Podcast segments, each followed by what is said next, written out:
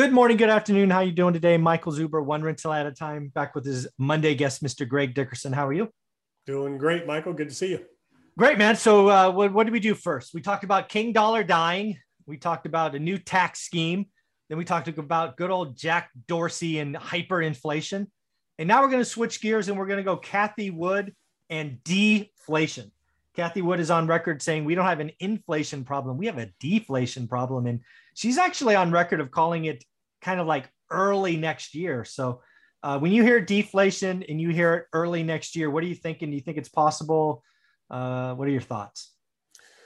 You know, I don't really, from a timeline perspective, I, you, you know, yeah, I think we could probably start to see some things in Q1 just because, you know, inflation is such an issue and such a problem right now that, you know, that can stymie demand and start creating some, you know, deflationary, stagflationary, um, you know, environments as early as Q1 next year. I could see that. Yeah. So this again is one of the rare spots where you and I disagree. I think there is zero chance of deflationary pressures that soon. Uh, economic forces, consumers, wages, none of them could turn that quickly, uh, in my opinion. Again, well, so let's define it. So, you know, by Investopedia, deflation is is a general decline in prices for goods, services, typically associated with a contraction in the supply of money and credit in the economy.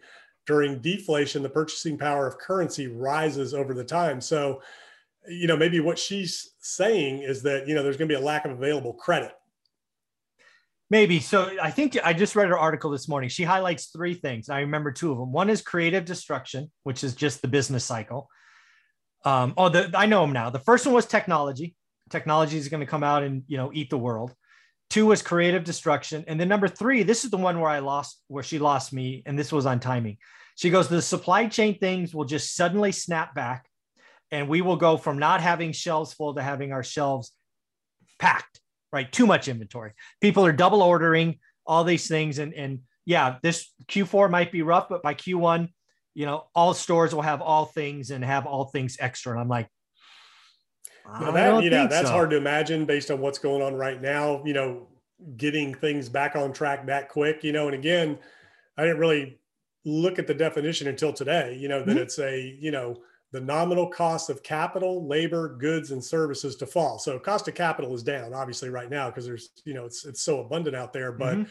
you know, it's hard to imagine the cost of goods, and labor falling by Q1 next year. I don't can't. know if I agree with that. You can't. I mean, it just you know, it, I could see some demand side, which would be more on the stagflation side, dipping yeah. a little bit just because things are so expensive. But yeah, I mean, it's you know things are so backlogged right now. It's hard to imagine everybody all of a sudden going back to work. No, yeah, it's just. It, I mean, again, I think Cathie Wood is onto something. I think Cathie Wood.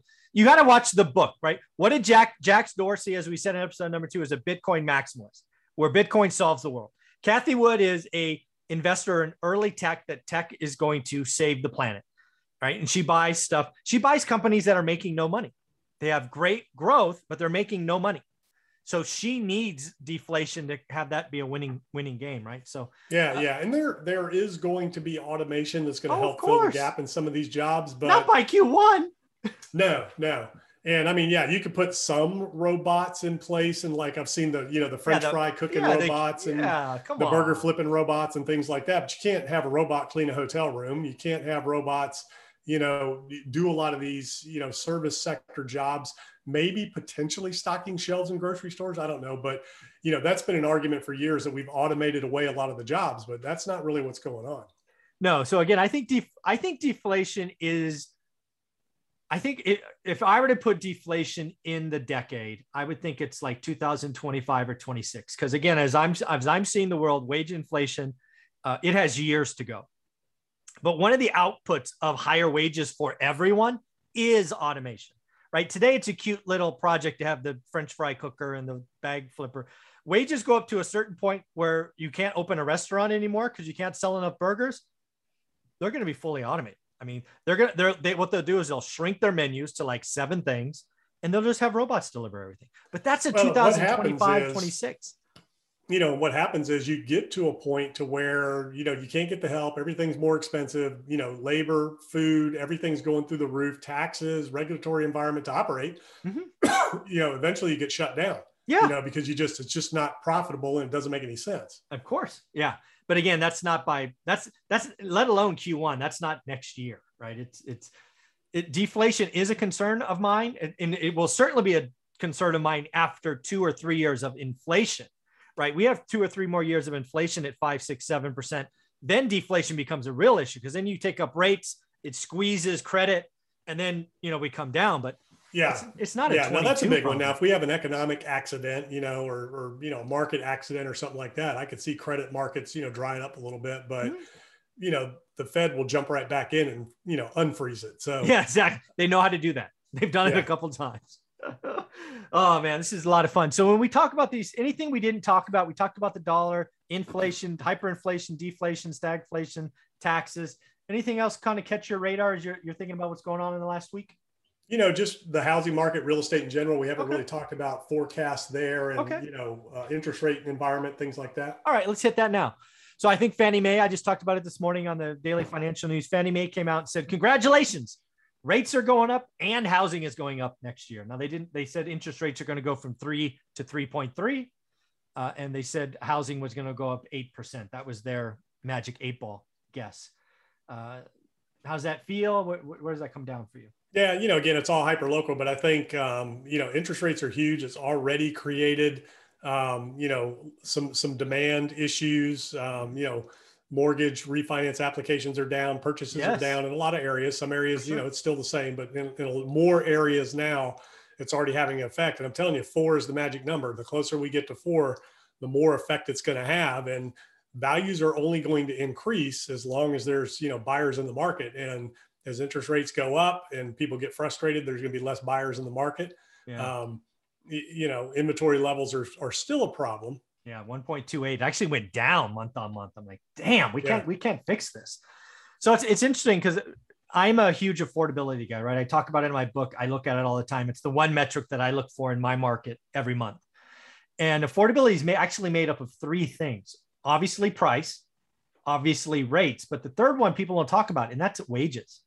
And again, as we've talked about a couple of times, I think we're in a wage cycle, right? I think the wages in Fresno, where I invest, I want to say the median family income is 58,000, family of four. I mean, if we have wage inflation, who's to say that Fresno's median is not 72,000 in 18 months? And if it's 72,000 from 58,000, you have an extra 14 grand, guess what? You can afford a heck of a lot more house. And that's what we saw in the 70s because incomes went up 86%, prices went up 106, and oh by the way, rent went up 116% in a rising interest rate environment. So that's why I keep circling wages and it's like, man, it just feels like even far, you know, farm workers are getting more and restaurants and all these people are getting more wages. And, you know, Fresno's median income could go from 58 to 72 and it wouldn't shock me. Yeah, yeah, it's interesting. But like you said, you know, that's the one thing that almost never goes backwards. Yes, exactly. It's very sticky. Yeah, I've never, yeah, wages, wages. I did a 50 year research. I think they went back one year. It was a statistical anomaly. I, th- I want to say it was, I want to say it was 03. It was right, right after the dot com blow up. It, it went down like 0.9%, but in 50 years, it was the only time the average family of four of wages went down. So, yeah, it was, and it all washes. You know, prices have gone up equivalent, you know, to incomes that's the going key. up. You get you get the average income. You get the average income in the U.S. to get you know double. Just make up numbers. It goes from 50 grand to 100 grand. People are going to buy more cars. Cars are going to get more expensive because people buy on credit. And if your income goes up, you can buy more stuff. It's just yeah, exactly. consumerism. I mean, that's what we've seen, and that's like what I was talking about. You know, even if you have a um, you know rare asset, scarce asset that you're investing in, like a Bitcoin or other cryptocurrencies, you know, just because those go up in value doesn't mean you have more buying power necessarily. Exactly. If that's your, you know, if the entire economy is based on that, it, it means that prices are going to go up because you have more money because exactly. you're going to spend more money. Yeah so yeah, when I look at the real estate market, I think uh, you know again, I think Fannie Mae's right. I think rates go up. I think we've seen the bottom. I don't think they go up much.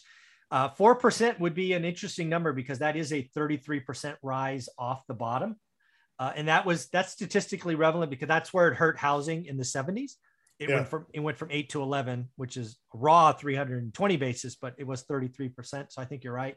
But I think I think incomes, I think incomes are going to outpace I think the combination of slightly higher rates, slightly higher prices are offset by a lot higher wages. Yeah, but there are, you know, wages aren't up that much. They haven't doubled.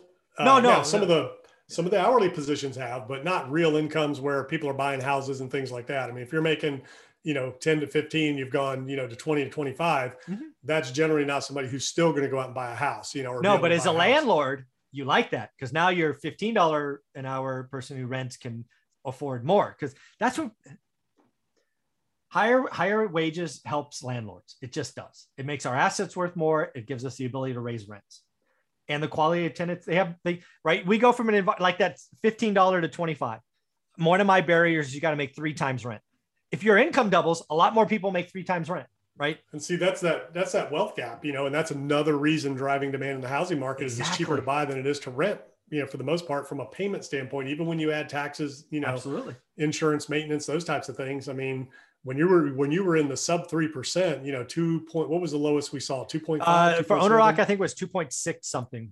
Yeah, like I mean that one. level, uh, that's way cheaper than to rent. You know, but a lot of people that rent can't afford to buy or aren't it's in the down payment. Buy, so. down payment constrained. Yep. Well, it's down payment. It's just qualifying. Period. Yeah. Yeah, you're right. Credit all that. Yeah. Mm-hmm. It's crazy stuff. This is so exciting. I love I love looking at this stuff every day. Uh, how can people find you? Get part of your world. Yeah, gregdickerson.com. All my information's there. YouTube channel, podcast, gregdickerson.com. Thank you very much. This has been a great day. We talked about taxes, inflation, deflation, real, real estate, all this Bitcoin maximalist. We worked it all in there, buddy. Thank you very much.